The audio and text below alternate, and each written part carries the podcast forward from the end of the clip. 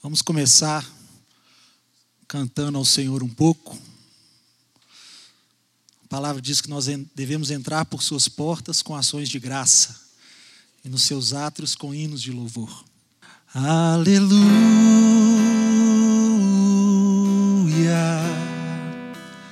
toda a criação a cantar.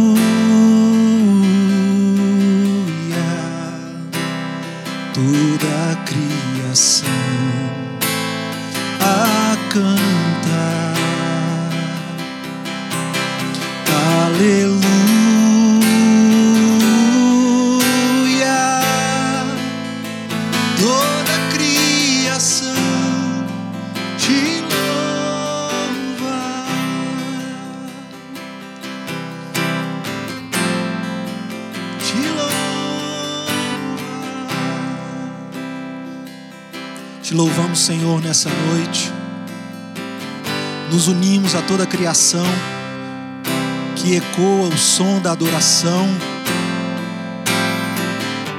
que ecoa o louvor, o som de muitas águas. Nos unimos, Senhor, aos pássaros, aos animais. Tudo que tem fôlego louva ao Senhor. Tudo, tudo que tem fôlego, todo ser que respira louve ao Senhor toda criação te louva. Digno é o Cordeiro de receber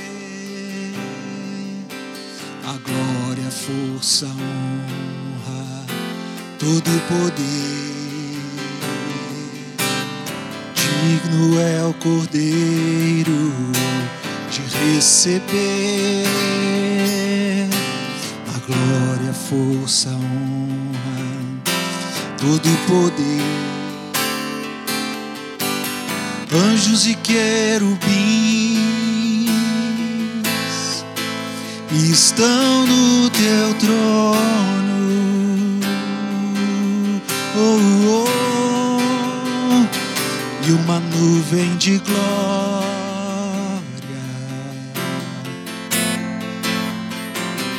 e uma nuvem de glória. Anjos e querubins, anjos e querubins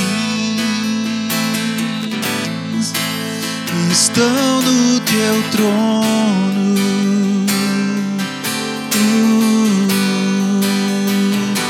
e uma nuvem de glória.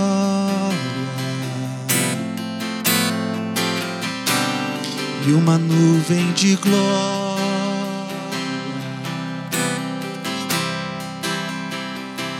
Tu és santo, santo, santo, santo, tu és santo. Santo, santo, santo, tu és santo. Aquele que venceu a morte aquele que venceu a morte. Santo, Santo, Santo, aquele que ressuscitou. Aquele que é o Senhor. O leão da tribo de Judá Ele é a raiz de Davi. Oh, estrela da manhã.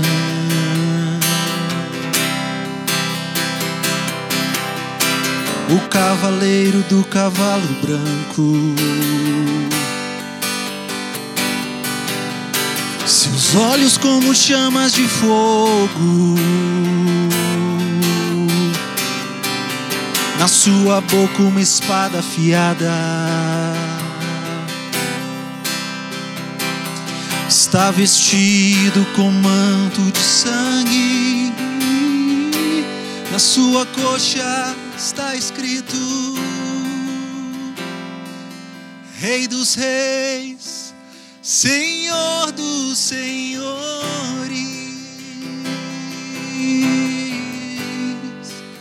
Senhor dos Senhores,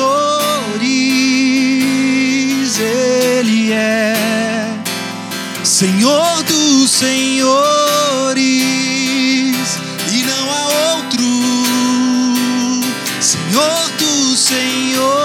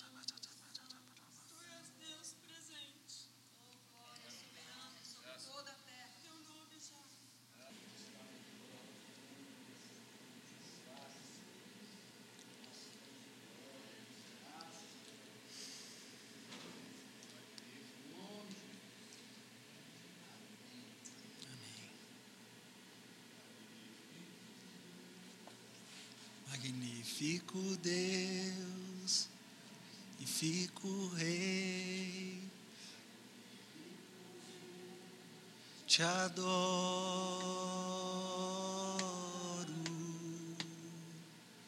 te adoro,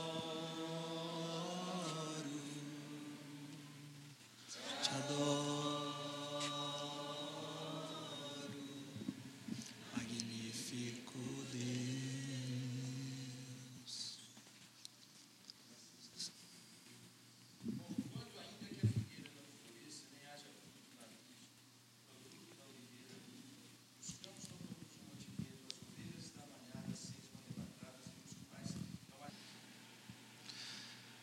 Amém. Vamos lá? Nós vamos continuar aí a série de estudos que nós começamos há quatro, quatro quartas-feiras. Nós estamos com esse microfone aqui que o Márcio está gravando ali para a gente, né, Márcio? Se os irmãos quiserem depois, tem o podcast. Tá, gravou todos os dias, né, Márcio? O primeiro dia foi meu pai, o segundo dia o Robert e na última semana o Ricardo esteve aqui compartilhando um pouco. E hoje foi me dada essa oportunidade de falar um pouco sobre adoração. É, esse é um tema que eu gosto muito, que está ligado à minha vida antes mesmo do meu nascimento. Meu nome é Davi, né? Meus pais, quando escolheram lá o meu nome, eles já profetizaram algo em cima da minha vida. E Davi, ele foi um expoente nessa, nesse aspecto da adoração. Ele foi uma referência. Ele ali na antiga aliança, ele conseguiu ver coisas no futuro, profeticamente, que a geração dele não, não conseguiu alcançar. E aqui no Brasil, a gente muitas vezes não coloca o nome profetizando o destino, né? Mas os judeus fazem muito isso.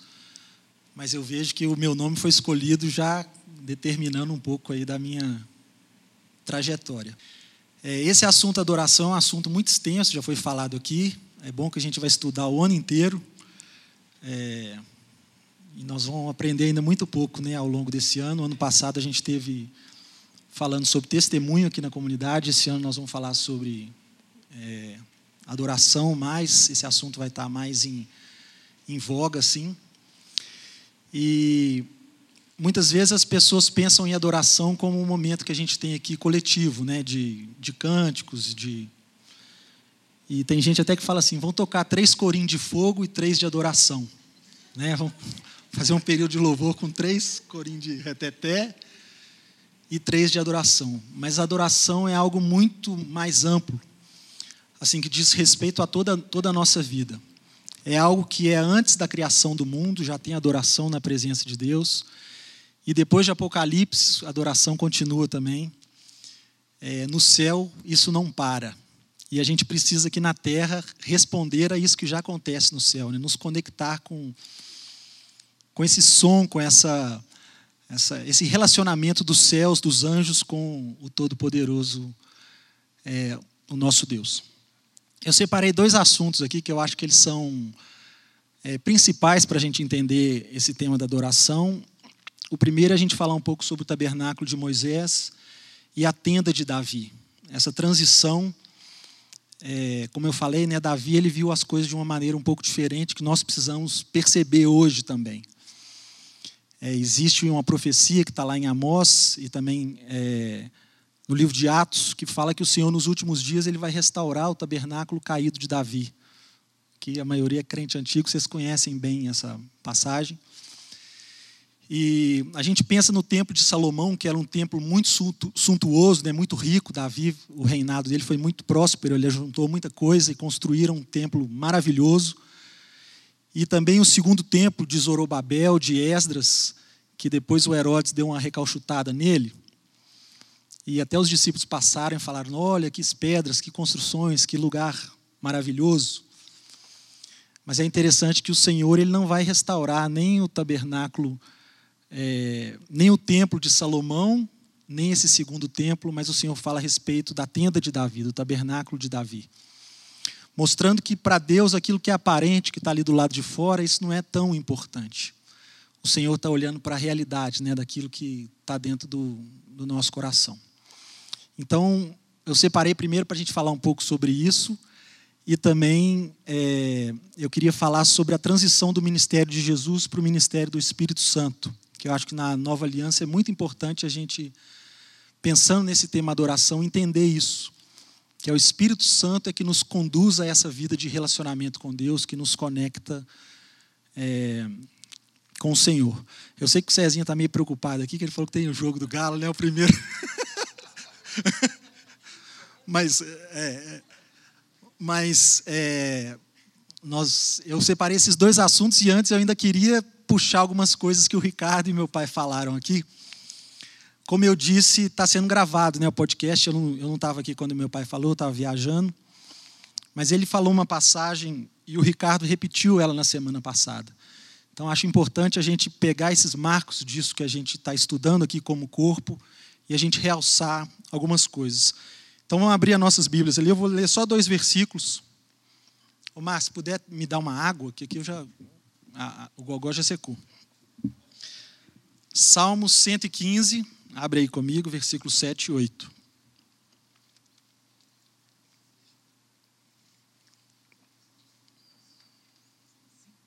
Cento e quinze. Deixa eu abrir nessa Bíblia aqui, que no tablet está uma outra versão aqui, peraí. 115, 7 e 8. Fala assim: Suas mãos não apalpam, seus pés não andam, som nenhum lhe sai da, lhes, sai da garganta. Tornem-se semelhantes a eles os que fazem e quantos neles confiam. Então, o contexto desse. Obrigado. Esse salmo está falando que é, as pessoas que adoram ídolos, né, aqueles idólatras, eles começam a pegar as, as características daqueles ídolos que eles adoram. Então eles começam a ficar cegos, aqui não literalmente, mas cegos espiritualmente. Fala daqueles que têm boca e não falam, né? ouvidos e não ouvem, e têm olhos e não veem. Depois vocês podem ler é, esse, te esse texto com calma. Mas o que eu queria destacar aqui primeiro é que a adoração tem tudo a ver com identidade, com quem nós somos. Aquilo que a gente ama, aquilo que a gente adora, acaba nos transformando. Aqui nesse caso é a idolatria, né? Aquelas pessoas idolatram aqueles ídolos e aquilo acaba transformando elas para ficar parecido com aqueles ídolos. É, não sei se vocês é, já viram aqueles rappers americanos, aqui no Brasil também está na moda, que eles usam as correntes de ouro, eles colocam é, diamante no dente. É, o Deus deles é o dinheiro, é o Deus desse século, é Mamon. E aquilo transforma até eles fisicamente. Você olha para aquele cara, você vê que o cara ele, ele, quer esbanjar, ele quer mostrar que ele, é, que ele é rico. Você bate o olho nele, você vê que, que aquilo transformou ele, mudou a, a maneira de ser. E assim também em outras áreas a gente vê isso. Uma pessoa que é muito família, um pai que é paisão, você vê com aquelas camisas, né? O pai tá on, ele usa a blusa parecida com a do filho. É uma pessoa que gosta de esporte, ela usa roupa de esporte, pessoa que, que gosta de crocs, né? Acaba que aquilo que a gente admira, que a gente ama, aquilo começa a imprimir em nós, é, é, mexer com a gente, né? com quem nós somos. E tem um texto também em Coríntios, que eu quero que vocês abram lá rapidinho. Eu vou ler só alguns é, trechinhos, gente, porque se a gente for ler os textos todos, vai ficar muito é, exaustivo assim. Eu trouxe muita coisa, é muito, muito assunto. Mas eu queria ler alguns versículos, que está 2 Coríntios 3,17. Abre lá, por favor.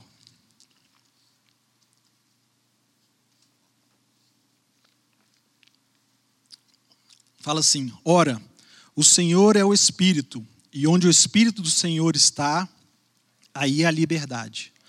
Mas todos nós, com o rosto descoberto, refletindo como um espelho a glória do Senhor, somos transformados de glória em glória, na mesma imagem, como pelo Espírito do Senhor. Esse texto é um texto, se, você, se a gente ler o contexto, ele é bem interessante, assim, bem intrigante. Ele fala que Moisés, quando ele subia ao monte e ele passava ali tempo com o Senhor, a glória de Deus brilhava no rosto de Moisés e aquilo era visível. Quando ele descia do monte, as pessoas olhavam para ele e sabiam que ele tinha encontrado com o Senhor, porque da, do rosto dele, o rosto dele brilhava. E é, aqui nesse texto fala que Moisés, às vezes, ele cobria o rosto depois de um, um tempo, porque aquela glória ela ia se esvaindo ia saindo dele. Então ele passava um tempo lá na presença de Deus e a, e a glória de Deus impregnava nele. O Ricardo até falou semana passada aqui, né, do santo, santo, santo. Quando a gente adora o Senhor é como se a gente tivesse sendo tem uma prensa de Deus que ele que as propriedades de Deus é como se aquilo fosse passando para a gente, né, a identidade de Deus vindo para nós. E fala que Moisés ele descia e depois de um tempo aquela glória ela começava a sair do rosto dele começava a, a desaparecer. E eu não sei se Moisés, é, a gente não sabe, assim, o texto não é muito claro por que, que ele fazia isso. Né? Assim, fala que é porque desvanecia. Mas eu penso que é, quando o povo via a glória de Deus no rosto de Moisés, ele devia vir um temor muito grande sobre eles. Né? Se olhar para uma pessoa e ver que a glória de Deus está brilhando, o que, que Moisés falasse, eles deviam fazer. Mas depois de um tempo aquela glória ia saindo. E aí fala que Moisés ele cobria o rosto. Então esse texto é um texto assim, acho interessante. Depois vocês podem estudar ele com calma em casa, 2 Coríntios 3. Mas o que eu queria destacar aqui é essa questão da identidade. Moisés, é, ele era transformado de glória ele, ele recebia algo da parte de Deus, né, que me, mexia com a face dele. E nós também podemos ser transformados ao sermos expostos à presença de Deus. Então, quando nós entramos é, na presença do Senhor, algo que é da parte dele pode ser é, impresso em nós. É, então, a primeira coisa que eu queria destacar que foi falado aqui, que a adoração tem a ver então com identidade, tá? Com quem nós somos. Aquilo que a gente adora, aquilo que a gente ama, transforma a gente, muda a gente. É, não sei se vocês já viram um papo, uns coaches que tem aí. Eles falam que a gente é o fruto das cinco pessoas que a gente anda mais perto. Não sei se vocês já viram, está na moda os coaches aí. É o tal diga-me com quem andas e direi quem és. Então eles falam é, assim, por trás disso eles falam sempre para você buscar pessoas melhores, para você andar perto, porque você vai ser transformado. Se, pessoa, se você anda com um grupo de gente que gosta de corrida, você vai começar a querer emagrecer, fazer dieta e tal. É, isso não é muito bíblico, não, né, irmãos? Porque o evangelho é a gente andar com aquele que é fraco, com aquele que é, tem deficiências, que tem faltas, até porque nós somos assim também. Nós temos as nossas deficiências, as nossas falhas. Mas tem um princípio aí por trás que é verdade, gente. Que a gente é influenciado pelo meio que a gente está. Então, se a gente tem uma vida na presença de Deus, isso vai impactar em quem nós somos. Isso vai impactar no nosso dia a dia, na, na nossa realidade. Então, é, primeiro ponto aí, adoração tem a ver com identidade. Vamos abrir em Mateus no capítulo 4. Eu queria falar o segundo ponto, que eu acho que é essa retrospectiva aí que eu quis puxar de algumas coisas que já foram é, faladas aqui. Adoração tem a ver com governo. Tá? O que, que governa a sua vida? Mateus 4. Esse eu não vou. É, os irmãos já estão familiarizados com esse texto aqui? Acho que a maioria sim, né? A maioria que estou vendo aqui é crente mais antigo. Então não vou ler tudo, não, vou só destacar alguns pontos, porque é, são muitas emoções aqui. Apertem os cintos. É, nesse texto aqui, então, o Senhor Jesus ele é conduzido pelo Espírito Santo ao deserto. É, aqui já é um negócio assustador, né? Porque o, o crente quer que o Espírito Santo conduza a gente para a vitória, conduza a gente para os lugares altos, né? Aqui já começa o texto, o Espírito Santo conduzindo o Senhor Jesus para o deserto para ele ser tentado por Satanás. E ali acontece, a primeira coisa, Satanás questiona a identidade dele duas vezes. Ele fala: se tu és filho, faz isso. Se tu és filho.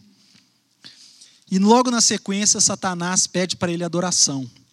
Ele fala assim: Eu vou te dar todos os reinos, tudo que você está vendo aqui eu vou te entregar, se você prostrado me adorar. Satanás podia dar aquilo para Jesus? Podia. Depois que o homem caiu, o governo saiu, o mundo jaz no maligno. Nós viemos, vivemos num mundo caído, né? desgraça que a gente vê aí. Isso é o nosso inimigo que está tomando conta. E, mas assim, graças a Deus, o Senhor Jesus está vindo, né, gente? Ele vai pisar, o reino dele vem. A igreja é esse pé que vai pisar o, o chifrudo. Nós temos essa esperança, né? Não vamos olhar só para desgraça, não. Mas eu queria destacar aqui essa questão do governo, como é que Satanás ele queria adoração. Ele queria que Jesus prostrado reconhecesse ele como grande.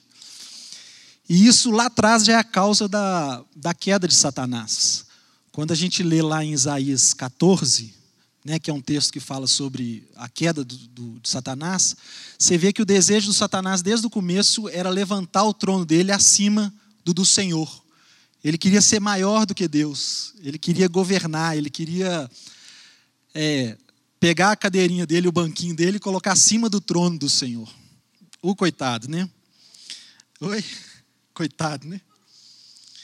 Então, é, a gente consegue ver que aqui que a adoração está muito ligada a governo também.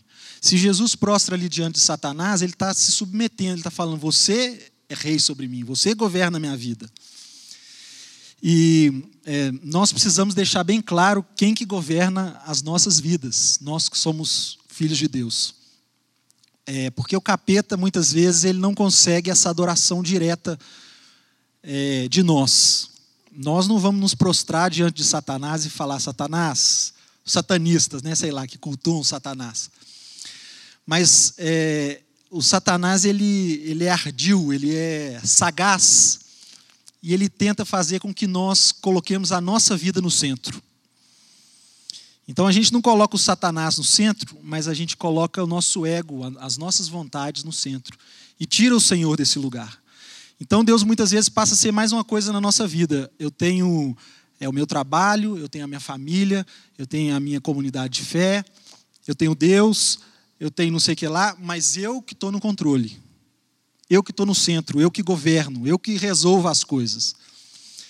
E o Senhor, o Senhor ele quer ser aquilo que dá o tom para todas as outras coisas. Ele precisa ser aquele que governa as nossas vidas. Então, uma vida de adoração está ligada a isso também. Está ligada a nos identificarmos com o nosso Criador, está ligado com termos o governo do Senhor em todas as áreas das nossas vidas. Amém? Vocês estão aí comigo até aí? Estou acelerado demais, não? Vamos então agora para as coisas que eu. Os dois assuntos que eu falei com vocês, que eu gostaria de entrar neles. É, o primeiro tem até a ver com isso que eu estou falando aqui, da centralidade do governo de Deus. É, quando a gente olha para a antiga aliança, para o tabernáculo de Moisés, a gente vê que Deus deu algumas orientações bem claras ali para Moisés de como deveria ser o dia a dia do povo no deserto, né, na saída de lá no Êxodo, né, na saída do Egito, como que eles deveriam é, é, comer, como que eles deveriam sacrificar, como Deus deu muitos detalhes e entre as coisas específicas que o Senhor passou para Moisés foi a respeito do, do tabernáculo, da localização e o tabernáculo ele era o lugar que dava sentido ao acampamento do povo de Israel.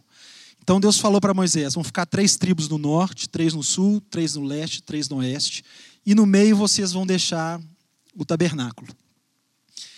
É, uma outra orientação também que está em Números é: o Senhor falou que a porta da tenda de todo mundo era virada para o tabernáculo, para o centro. Então a gente já vê aqui o Senhor deixando algo bem claro: é, eu que vou ser o centro de, de, de tudo. Né? vocês não vão ficar virado para fora. Eles eram um povo nômade que ficava andando no deserto, tiveram muitas batalhas, cruzaram com muitos exércitos. E talvez a posição natural desse exército seria ficar virado para fora e não para dentro, né? porque as suas costas ficam desguardadas.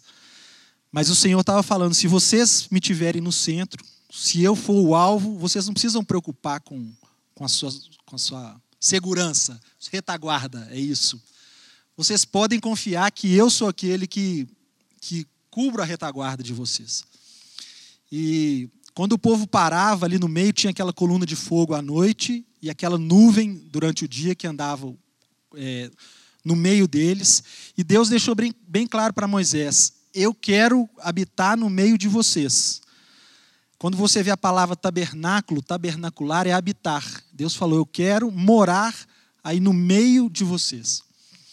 É, mais para frente na nova aliança, nós vamos ver que Deus quer morar em nós, não só no nosso meio, mas o Senhor quer habitar em nós, né, com o Espírito Santo. Nós vamos chegar lá. É, mas então, na, no tabernáculo de Moisés, eu queria só destacar isso. Eu tive até com, é, olhei para o Vini aqui, lembrei da reunião do louvor. Eu tive falando um pouco sobre isso, da importância do Senhor ser o centro é, nas nossas vidas e no nosso culto aqui, no momento que a gente está junto. Por que, que a comunidade tem uma hora de adoração? Por que, que o pilar principal da comunidade é a adoração?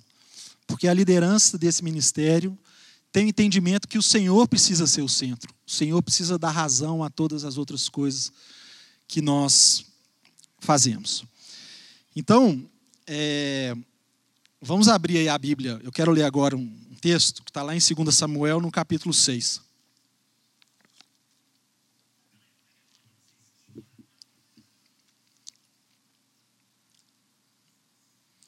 Moisés ele entendeu que a, o Senhor era a principal figura, que o Senhor era o centro.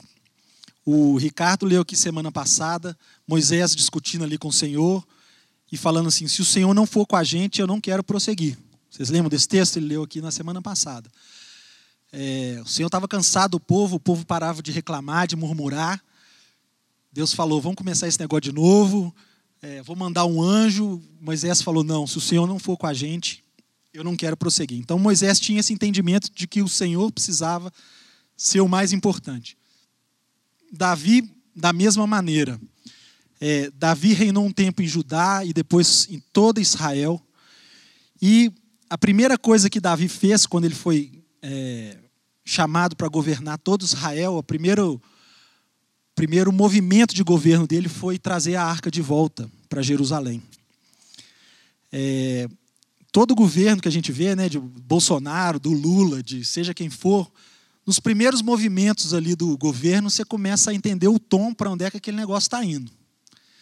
E Davi, ele fez isso.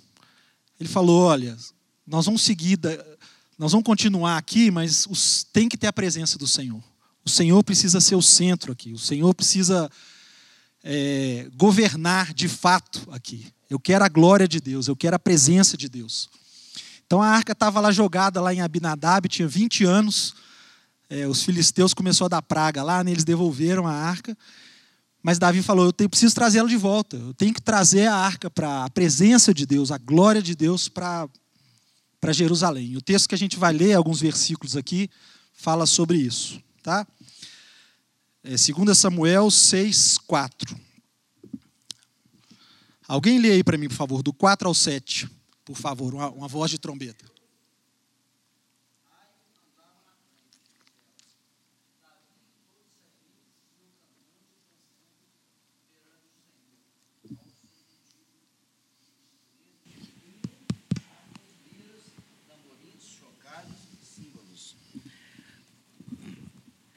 Quer que comece do princípio? Agora lê do 14 ao 17, Não, por favor. Só pega esses dois pedaços. Sétimo aqui. Quando chegaram à eira de, Nar, de Narcon, Uzá esticou o braço e segurou a arca, de, a arca de Deus, porque os bois haviam tropeçado. O sete também? Isso, o sete também. A ira do Senhor acendeu-se contra Uzá, por seu ato de reverência.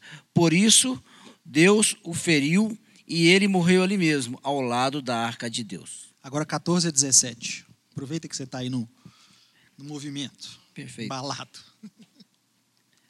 Davi, vestindo o colete sacerdotal de, pin, de linho, foi dançando com todas as suas forças perante o Senhor, enquanto ele e todos os israelitas levavam a arca ao, ao Senhor.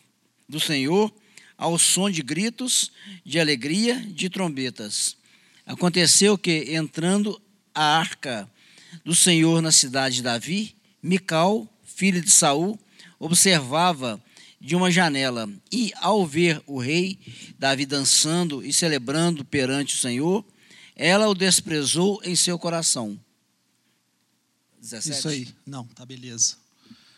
É, eu quis trazer esse texto aqui porque mostra a alegria de Davi trazendo a arca de volta para Jerusalém e mostra duas coisas que eu acho que são peculiares aqui. Um, usar o cara com é, a intenção, assim, com o coração querendo fazer uma coisa boa, mas no lugar errado, na hora errada. Né? Ele põe a mão ali na arca, ele não podia fazer isso, e o Senhor, ele morre ali naquela, naquela hora. O Senhor, muitas vezes, na antiga aliança, irmãos, não sei se vocês têm essa percepção, às vezes parece muito duro, né? muito rígido. É, em algumas situações de guerra, ele fala: mata o, os bichos, mata as mulheres, as crianças, destrói tudo. E, mas eu vejo que está muito ligado com a revelação que o povo tinha naquela época. É, o, povo, o povo de Israel tinha uma revelação muito pequena de quem era o Senhor. Então ele tinha que colocar muitas barreiras, o Senhor tinha que colocar muitos limites para que eles é, não tropeçassem, né? não, não caminhassem num sentido é, contrário a Ele. É, quando a gente é criança, os pais, é, nós pais temos, não, como é que eu vou falar? Nós pais fazemos para os nossos filhos muitas vezes vários limites também. Então você fala, menino, não põe a mão na tomada, menino, não mexe com o estilete, menino não põe a mão na panela, é não, é não, é não, não pode, tudo, tudo cortadinho, né? Mas isso tem a ver com aquele momento de imaturidade da criança. Então a relação de Deus com o povo de Israel, quando a gente vê na antiga aliança, tem a ver com essa imaturidade do povo, né? E mas à medida que a gente vai tendo mais revelação, a nova aliança, o Senhor começa a nos dar, a soltar a corda um pouquinho. Mas voltando aqui no texto, é, eu queria só destacar esses dois momentos. Uma, a Mical, que olhou com um olhar é, religioso ali para Davi. E isso aqui eu queria fazer um parênteses para a gente ter esse cuidado. É, a adoração extravagante, muitas vezes ela conflita com, com o espírito de religiosidade. É, quando aquela mulher veio lançar um perfume ali aos pés do Senhor Jesus, já veio logo um falar assim: não, mas por que, que não usou esse perfume para os pobres, para fazer uma coisa boa? É, que feio o rei de Israel dançando aí, aparecendo a, a parte de baixo, as, as roupas dele voando, todo mundo vendo aí você quase peladão lá, Davi. É, existe um conflito muito grande dessa religiosidade com a, com a, com a liberdade na adoração. Então, irmãos, a gente precisa. Eu sei que é difícil às vezes, porque a igreja é muito eclética, muito diferente. Tem irmãos que eles se encontram em Deus plantando bananeira, subindo, entendeu, na, na parede. Tem outros irmãos que se relacionam com Deus de uma forma mais contrita, mas tem a ver às vezes com a personalidade da pessoa, de como ela. Mas eu queria ressaltar aqui só para a gente ter esse cuidado, esse zelo de olhar uns para os outros com amor e, e ver que os irmãos têm falhas e a gente também tem as nossas falhas. Tá? É, o, o, que eu quero falar é mais da centralidade do Senhor aqui, né? mas eu queria destacar esses, esses dois pontos aí. É, tanto a questão da religiosidade, né, como, os, como a dureza do Senhor ali com, com usar. É, lembrando de novo desse texto que o Senhor estava e a mulher veio é, beijou os pés do Senhor, né, ungiu ele. O que, que aquela mulher estava fazendo? Ela estava dando lugar de destaque para o Senhor Jesus. Aquele, Jesus falou para o fariseu: Olha, eu entrei aqui, você não me deu um beijo, você não lavou o pé. Eu aqui, para mim, eu não sou ninguém para você. Eu e qualquer Zé dentro d'água aqui é a mesma coisa para você. Jesus era ali, ele era só mais um. Mas a vida daquela mulher a adoração daquela mulher. Um, um, dos significados da palavra adoração é se prostrar e beijar. Viu, gente? Às vezes beijar a mão, beijar os pés. A palavra adoração está ligada, quando você traduz a palavra, é isso, é esse movimento. E aquela mulher estava adorando o Senhor de, ver, de, de fato e de verdade ali. Ela estava falando, pessoal, esse aqui é o mais importante aqui. Jesus é que é o personagem de destaque. A vida do adorador, a nossa vida, é essa vida que as pessoas olham para o Davi, olha para o Cezinho, olha para o Pedinho e vê o Senhor. O Senhor é que tem essa proeminência, o Senhor é que tem esse lugar de destaque. E Davi ele entendia isso muito bem, né? Ele entendia que Deus ele não tinha prazer nos sacrifícios. Aquilo que a gente estava falando da, é, da relação do povo, de Deus com o povo, né, de Israel tinha aqueles sacrifícios, eram uns rituais assim, até um pouco meio esquisitos, macabros. Não sei se vocês têm essa sensação. Aquele negócio de matar aquele tanto de bicho, de aspergir o sangue nos lugares. Para a gente hoje, aquele negócio, isso, não sei vocês, mas me sou estranho assim. É forte, né? Aquela essa representatividade. Mas quando a gente lê lá no livro de Hebreus, no capítulo 8, no 10, a gente vai ver que aquilo era uma figura de coisas maiores que o Senhor estava para revelar. É o que eu falei, o povo era criança ainda, então eles não podiam entender certas coisas. Mas aquela revelação ela ia ser é, trazida, né? aquilo era sombra de algo que estava é, para ser revelado. Então, irmãos, vocês estão aí comigo até agora? Eu falei de algumas semelhanças, então, ali de Davi, do tabernáculo, que a centralidade era o Senhor. O tabernáculo de Moisés era assim. Na tenda de Davi também era assim. Davi ele esticou uma tenda lá, um pouco para cima da casa dele, né, onde era a fortaleza de Davi, é isso mesmo? A gente estava até conversando disso outro dia. E lá ele esticou a tenda e a arca ficava lá, e o Senhor instituiu, e Davi instituiu homens para adorarem 24 horas ao Senhor, com instrumentos, com música. É, adoração, irmãos, tem a ver com música, mas não é música. Tá? Igual eu falei lá atrás, a gente associa com os corinhos. Teve momento, teve muitos momentos na história que teve adoração, mas não tinha música. O tabernáculo de Moisés era assim: tinha adoração, mas não tinha música. É, quando a gente estuda a igreja primitiva, a gente não vê instrumentos musicais lá. Talvez porque era um período em que o, o povo judeu estava debaixo de opressão, né, o governo de Roma. Então eles pagavam muitos impostos, não era uma época próspera igual na época de Davi, que tinha muito instrumento, que tinha é, acesso a muitas coisas. A gente, a gente tem no Novo Testamento falando de cânticos, de que os irmãos cantavam. Tem uma passagem que é linda de Jesus, logo antes dele ir para o Getsemane, que fala que antes deles irem, eles cantaram um hino. Não vocês já perceberam isso lá, né? Então a música ela faz parte desse lugar. A, a música nos ajuda na contemplação, nesse lugar de santo dos santos que a gente consegue contemplar o Senhor. Mas a música não é o principal ponto ao se falar de adoração. É algo muito importante, mas não é, é a referência. Davi ele trouxe isso muito forte. Tá? Ele era músico, ele tocava a, a harpinha dele lá. Saul até chamava ele quando ele era mais novo para tocar e os espíritos imundos é, saírem fora. É, ele era talvez um artesão, a Bíblia fala que ele, é, não sei se ele mesmo fazia instrumentos ou ele criou alguns instrumentos musicais que ajudou nisso. E então eu vejo que o Senhor eu, eu não sei se Deus ouve música assim igual a gente, viu, gente? A música ajuda muito nós, seres humanos, a ficarmos nesse lugar de contemplação do Senhor. Mas eu acho que dos céus Deus não ouve tanto música. Deus gosta de ver o coração. Deus gosta de ver por dentro, né? Porque a música é um negócio externo. Mas o Senhor, ele gosta do coração quebrantado e contrito foi uma das coisas que Davi descobriu, que o Senhor não se compraz nos sacrifícios. Um coração quebrantado, disso o Senhor é, se agrada. É, continuando aqui nesse, nesse bate-bola aqui do tabernáculo de Moisés e na tenda de Davi, é, eu queria destacar algumas diferenças. Falei dessa semelhança, mas tinha uma das diferenças essa questão da música no tabernáculo de Moisés era um negócio muito quadradão. O Senhor deu para eles as orientações e o povo vivia debaixo daqueles é, inúmeros mandamentos. E existia a forma da, da, do homem se aproximar de Deus.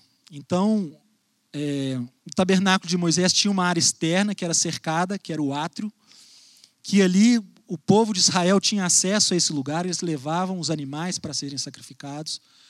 E mais à frente tinha um lugar que era coberto, dividido em dois espaços, que era o santo lugar e o santo dos santos. No lugar de fora entrava uma turma maior, no átrio. No santo dos santos entrava é, os levitas, né, aquelas, os sacerdotes, as famílias separadas. No lugar santo, isso. E no Santo dos Santos entrava uma vez por ano um sumo sacerdote.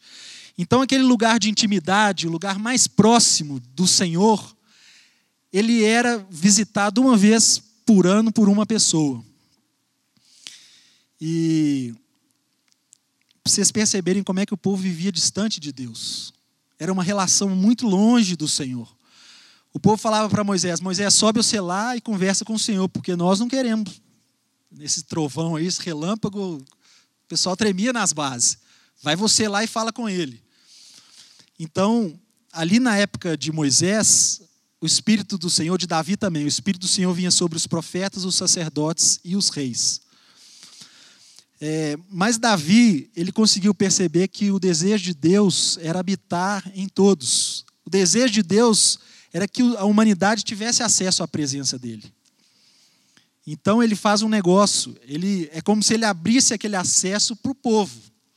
Ao redor ali da tenda ficavam os levitas, ficavam aquelas famílias separadas, mas aquela tenda era um lugar que não sei em que proporção as, as pessoas conseguiam se aproximar daquele lugar onde estava a glória de Deus. Lá no tabernáculo de Moisés, o povo tinha medo, o povo levava o bicho lá, saía de perto e está resolvido. Então Davi ele percebeu isso e nós, muitas vezes, precisamos perceber isso também nas nossas vidas, irmãos. Que é o Senhor quer nos, nos quer mais perto da presença dEle. O Senhor ele tem um acesso é, que a gente muitas vezes não usufrui. A gente vive uma vida religiosa, uma vida distante. A gente está na nova aliança, o Senhor já abriu um caminho e a gente vive de uma forma distante da presença de Deus, da glória de Deus. A gente vive como o povo de Israel, com medo, ou, ou relacionando com Deus só no final de semana, aquela vida dicotômica, né? o sagrado no final de semana e a minha vida durante a semana. Esse não era o desejo de Deus em momento nenhum. É, Davi ele introduziu, além da música, a questão dos cânticos, os salmos, os cânticos do coração. Quando a gente lê o livro de Salmos, é, lá no Salmo 51, por exemplo, Davi fala: Senhor, purifica-me da minha iniquidade. É, eu sou ruim, eu sou mau. Tem salmos que ele fala: minha cama está cheia de lágrima aqui, eu estou quase afogando no meu chororô aqui, no meu desespero. Em outros salmos, Davi fala: Senhor, julga-me segundo a minha integridade. Olha que ousadia o cabra fazer uma oração dessa. Julga-me segundo a retidão do meu coração. Fala que tá biruleibo, né? Tá doido. É, mas o Senhor se agrada disso, que é a verdade. É algo que o Senhor busca em nós. Ele está buscando. Aqui na comunidade, quando a gente abre, às vezes, um espaço entre as músicas, é que para que você possa cantar a canção do seu coração. Às vezes aquela letra que está projetada ali não é o que você quer cantar. Está todo mundo feliz, mas você está meio deprê, teve uma notícia ruim na sua, na sua casa. Então, entre as músicas, meu irmão, rasga o seu coração. Fala, Senhor, eu estou é triste, está todo mundo rindo aqui, mas eu estou triste. Às vezes é o contrário, você está vivendo um momento de júbilo e os irmãos estão lá chorando em volta de você. Fala, Senhor, eu estou feliz demais, o Senhor é a minha força, a minha alegria. Então, ele, Davi, conseguiu ver que cada um de nós pode entrar para esse lugar é, individual com o Senhor, esse lugar de intimidade com Deus. Deus, como eu falei aqui, a promessa de restaurar o tabernáculo caído de Davi, Deus não está tão interessado naquilo que está por fora, naquilo que está é, aparente. Se você canta bonito, se você está é, tá vestido bonitão, o Senhor não está muito interessado nisso. É, eu fiquei pensando aqui num exemplo para traduzir isso para vocês é, eu pensei na exposição de arte do colégio da minha filha, da Clarice. Quando eu chego lá na exposição de arte, tem aquele monte de quadrinho de todas as crianças que fizeram. Eu, quando eu chego naquele lugar, eu não procuro qual é o quadro mais bonito, qual é a criança que é mais desenvolvida para fazer um, um desenho. Eu procuro o desenho da minha filha. O que me interessa é o que a Clarice fez. E nós somos filhos de Deus, né? Todos aqueles que receberam Deus o poder de serem feitos filhos de Deus. O Senhor tem esse olhar para nós também, irmãos. É, às vezes o que a gente tem para oferecer é muito pequeno, é muito limitado, mas oferece de coração ao Senhor.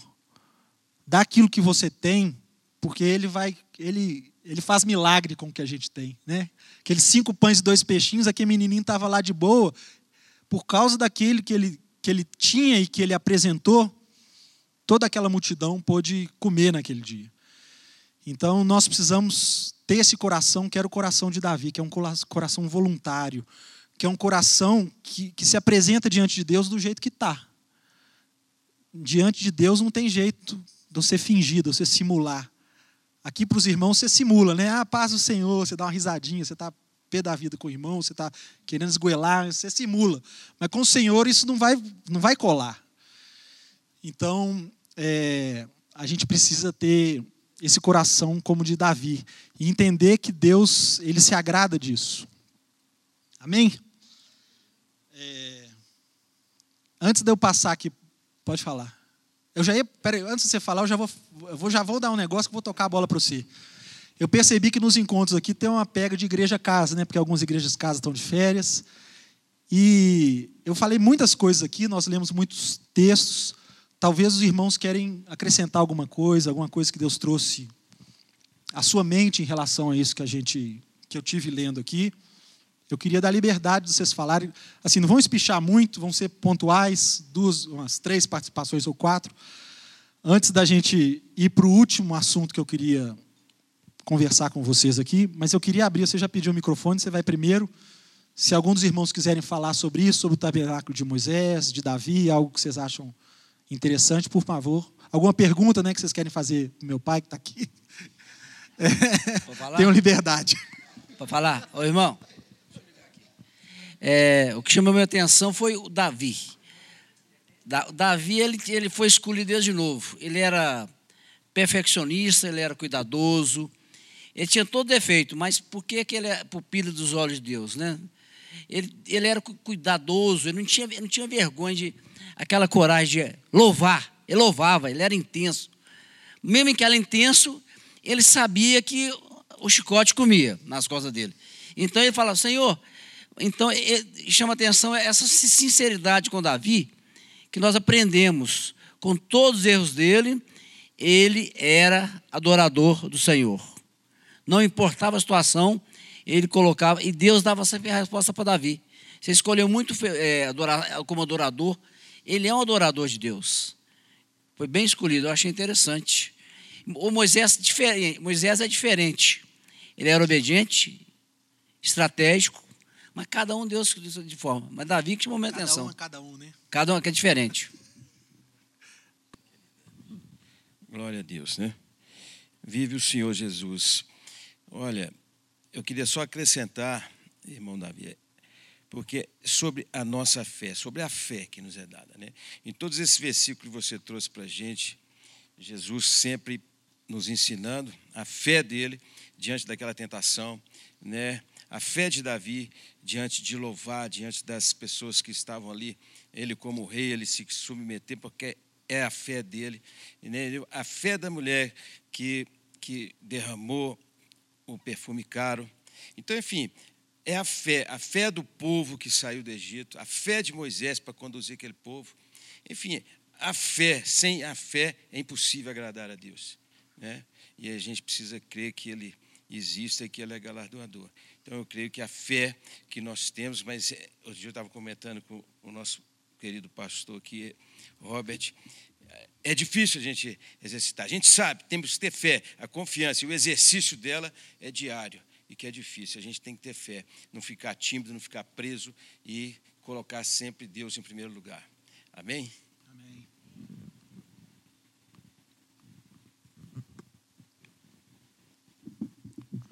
Vamos para frente? Mais alguém aí quer falar alguma coisa, gente?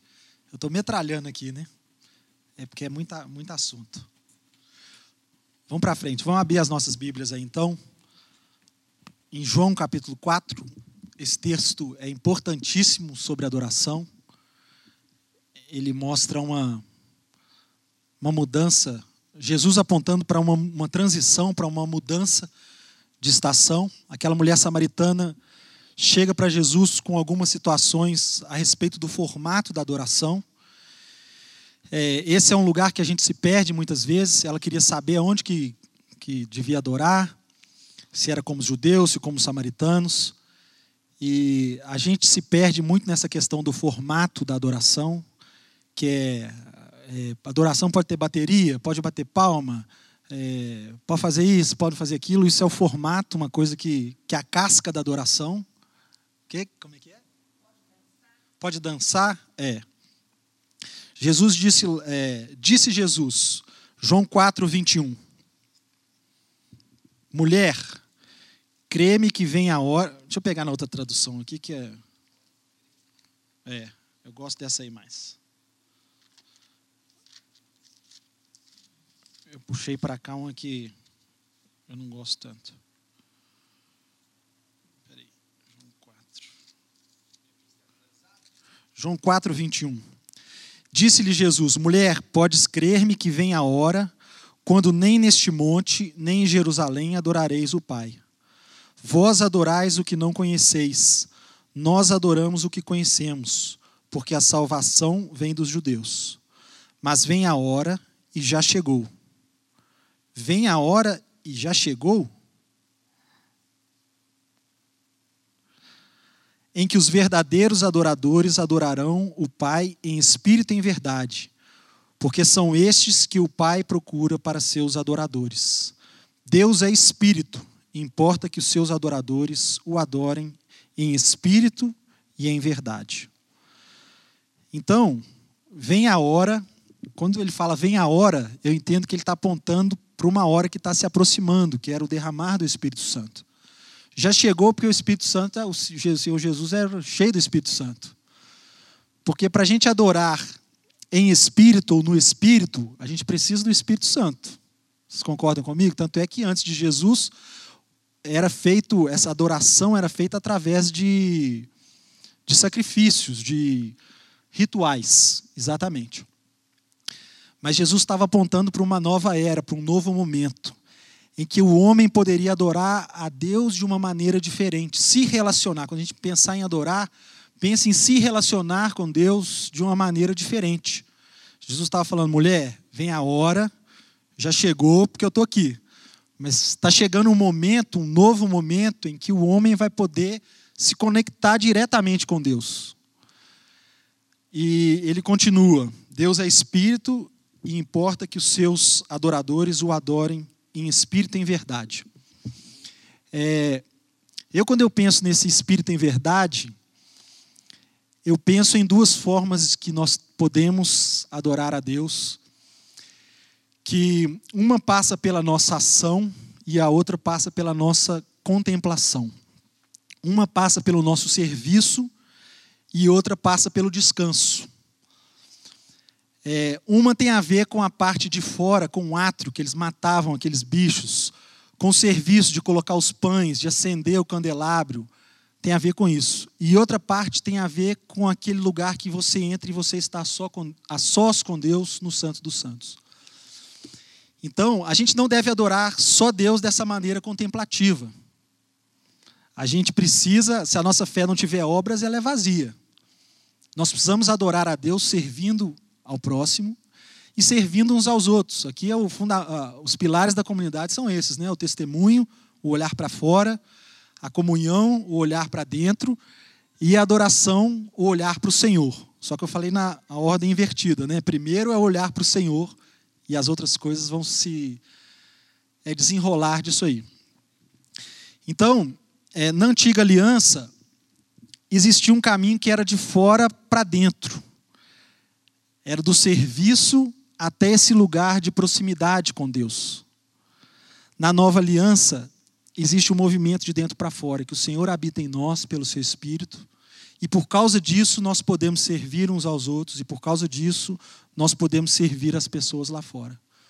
Vocês conseguem perceber essa revelação, esse novo momento que Jesus ele estava apresentando ali? É, nós não fazemos é, as obras por causa das obras. Nós fazemos as obras por causa daquilo que nos motiva, por causa daquele que está em nós, aquele que habita em nós. Então, é, eu penso muito em Marta e Maria, é uma, é uma visão clara disso. Desse, eu vejo esse espírito em verdade.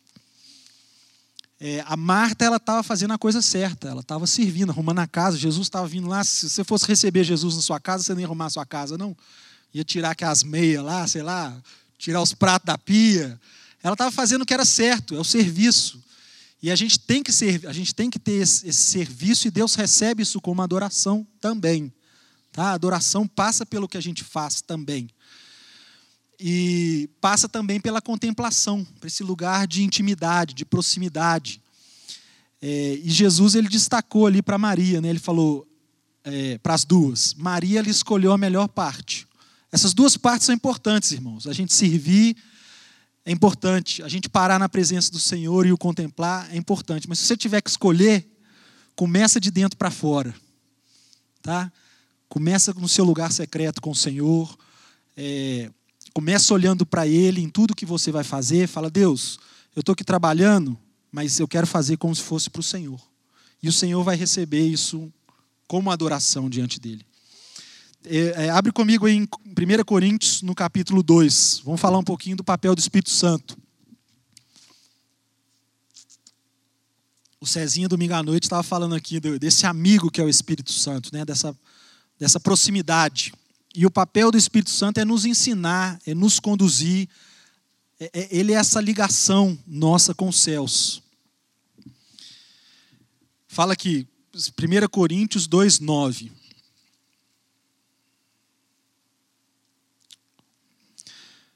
Alguém lê aí para mim do 9 até o 16. Esse texto é, é quente, viu, gente? Pelando.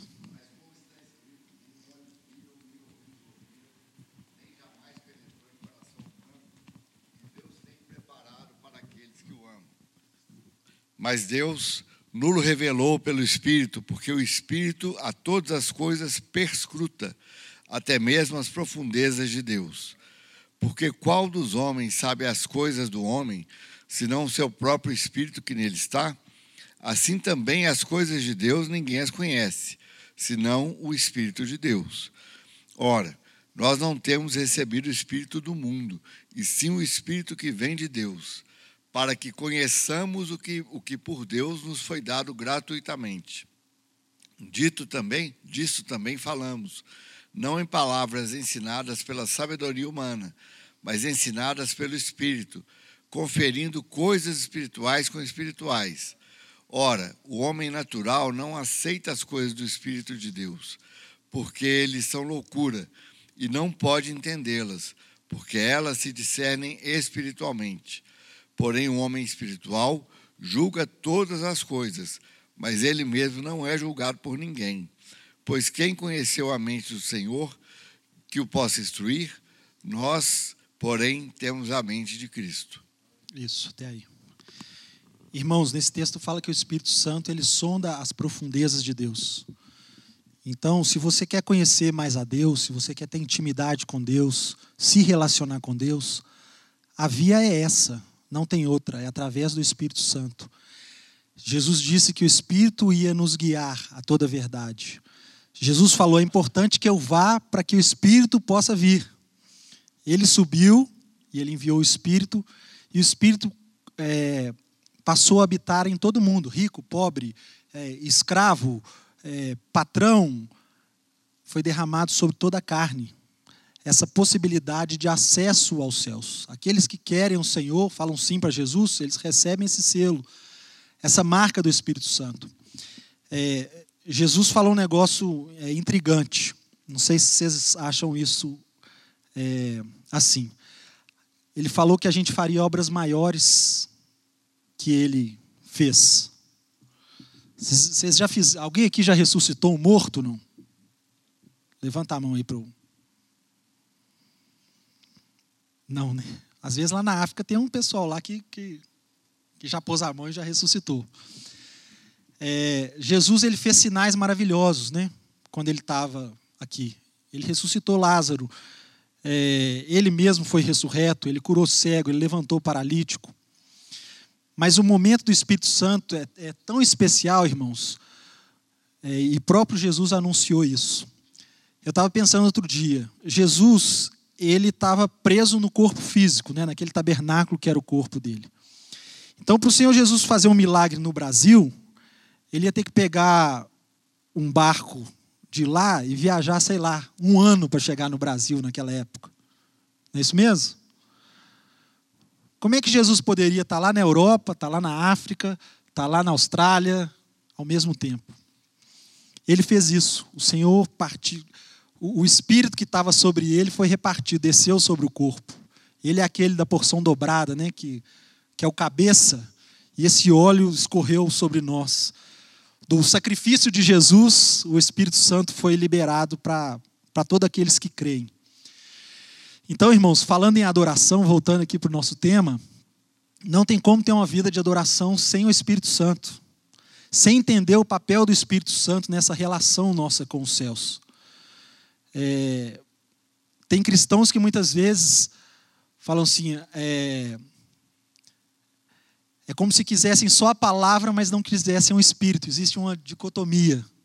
Talvez os irmãos mais tradicionais eles olham com uma estranheza para algumas coisas que são espirituais, eu diria. Esse texto de Coríntios fala muito sobre isso. Né? Depois vocês podem ler é, com calma. Que nosso homem natural muitas vezes ele tem dificuldade de julgar essas coisas que são é, espirituais, para discernir, para entender o que está acontecendo.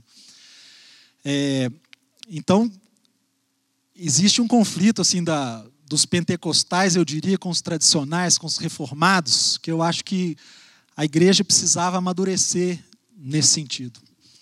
Uma das coisas boas que eu vejo da comunidade é que é uma igreja que não está presa a essas tradições.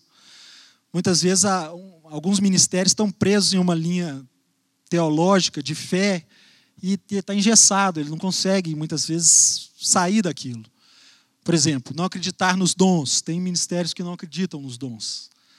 E, e como eu não consigo, com o meu olhar, tirar o Espírito Santo e falar, vive uma vida cristã só com a palavra, só com a letra, né? só com a, as, é, uma coisa completa a outra. Né? O, é, eles são suficientes, a palavra do Senhor é suficiente, o Espírito é suficiente, mas eles trabalham juntos, não, não tem como a gente ficar dissociando uma coisa da outra. Então, é, nós precisamos nas nossas vidas, irmãos, dar protagonismo para o Espírito Santo. Assim como a gente falou da centralidade da presença de Deus lá atrás, a gente precisa dar esse enfoque, essa atenção para o Espírito Santo. E como é que a gente faz isso? Como é que a gente dá o protagonismo para o Espírito Santo? É, Paulo ele fala em Efésios e fala também é, é, Colossenses, não? Eu tenho anotado aqui. Colossenses 3 e Efésios 5. Depois vocês podem ler em casa. Que fala lá para a gente, falando entre vós com salmos, hinos e cânticos espirituais. Assim vocês vão ser cheios do Espírito Santo. Então, é, nós temos que ter atenção para no nosso momento íntimo, a gente ter essa primazia para o Espírito Santo, mas também no nosso momento coletivo aqui como congregação. Ele fala falando uns aos outros com salmos, hinos e cânticos espirituais. O que, que são salmos? Eu entendo que os salmos são é, é essa canção do coração, é o que Davi fazia. Ele falava para Deus aquilo que estava dentro dele. O que, que são os hinos? O que, que eu entendo? Né? Às vezes os irmãos têm um entendimento diferente. Os hinos são os cânticos que o povo de Israel cantava e que a gente canta aqui. Talvez os hinos congregacionais, algumas músicas são comuns né, para todo mundo. E os cânticos espirituais aqui entra é, em algo que, que é muito sensível na igreja nos nossos dias, eu vejo, que precisa ser quebrado, né? que é perceber que o Espírito Santo pode nos levar a adorar a Deus de uma maneira diferente, ou cantando em línguas, ou às vezes com gemido, com som diferente que você não, não sabe direito o que, é que é. E isso é difícil para a gente, com a nossa mente natural, começar a pegar nessas coisas. O texto de Coríntios fala sobre isso, depois vocês podem meditar nele com calma. Lá, esse texto que a gente leu de 2 Coríntios 3. Mas a gente precisa criar esse ambiente, irmãos, onde o Espírito Santo possa nos encher. E esse ambiente é o ambiente em que a gente canta, em que a gente salmodia, em que a gente canta em línguas, em que a gente deixa o Espírito Santo nos levar da maneira dele nesses momentos. É, é isso. Eu acho que eu, eu, eu metralhei bastante aqui. Nós falamos então de adoração, que tem a ver com identidade, que tem a ver com governo. Nós falamos um pouco sobre a transição do, de Moisés para Davi, o tabernáculo de Davi, e também um pouco sobre o papel do Espírito Santo. É, esse assunto, irmãos, como eu falei no começo, ele é um assunto eterno. Ele fala sobre o nosso relacionamento com o Senhor, a nossa vida no dia a dia com Deus. A adoração é a forma como você se relaciona com Deus. Então, isso precisa estar no top lá da sua prateleira de assuntos para você meditar, para você aprender, não só na teoria, mas na prática, a vivenciar. É, eu acho muito triste quando a gente olha muitas vezes para as reuniões de oração ou para uma reunião de estudo sobre adoração. A oração também é outra coisa importantíssima e são mais esvaziados. Nosso inimigo ele não quer que a igreja esteja no lugar de oração. Nosso inimigo não quer que a gente aprenda sobre adoração. Existe um movimento das trevas para sufocar a igreja, porque a nossa força está nesse lugar. Então, eu queria desafiar vocês nesse ano que a comunidade vai ter, que você estude mais sobre isso, compra livro, conversa com meu pai, que é uma, uma referência, eu tenho algumas referências, ele é uma. É, o Ricardo é uma referência na minha vida, o Márcio também é uma referência na minha vida, o irmão que está lá atrás escondidinho, mas ele é um adorador, é um, um homem que você olha para ele e vê que a glória de Deus está sobre ele, que Deus é principal na vida dele, e a gente vai crescendo aí nesse caminho. Amém? Espero ter contribuído de alguma maneira. Vamos orar para a gente encerrar?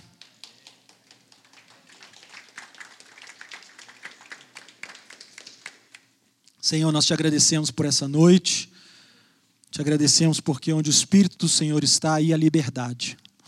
E o Senhor, o Espírito do Senhor está aqui nesse lugar e nós temos liberdade para falar das coisas do Senhor, para receber a porção do Senhor que o Senhor tem é, para cada um.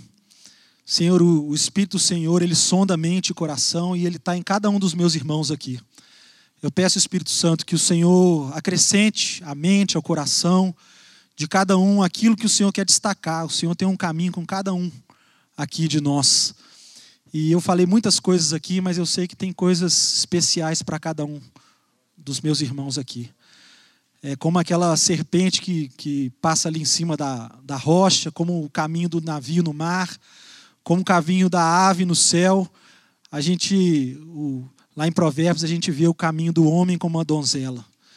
E o Senhor tem um, o Senhor que é o nosso noivo, tem um caminho com cada um de nós aqui. E esse caminho ele não pode ser copiado. A gente não vai imitar aqui o caminho um do outro. A gente tem um caminho particular com o Senhor. Pedimos que o teu Espírito Santo conduza cada um de nós aqui nesse caminho, onde nós contemplamos o Senhor com o rosto desvendado, onde nós olhamos para o Senhor face a face e a presença do Senhor dá sentido e significado para todas as outras coisas das nossas vidas, Senhor.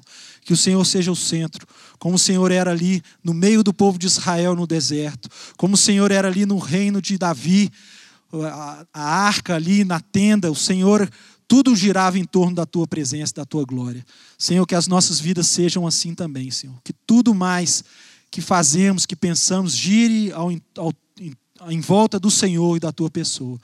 Em nome de Jesus. Amém.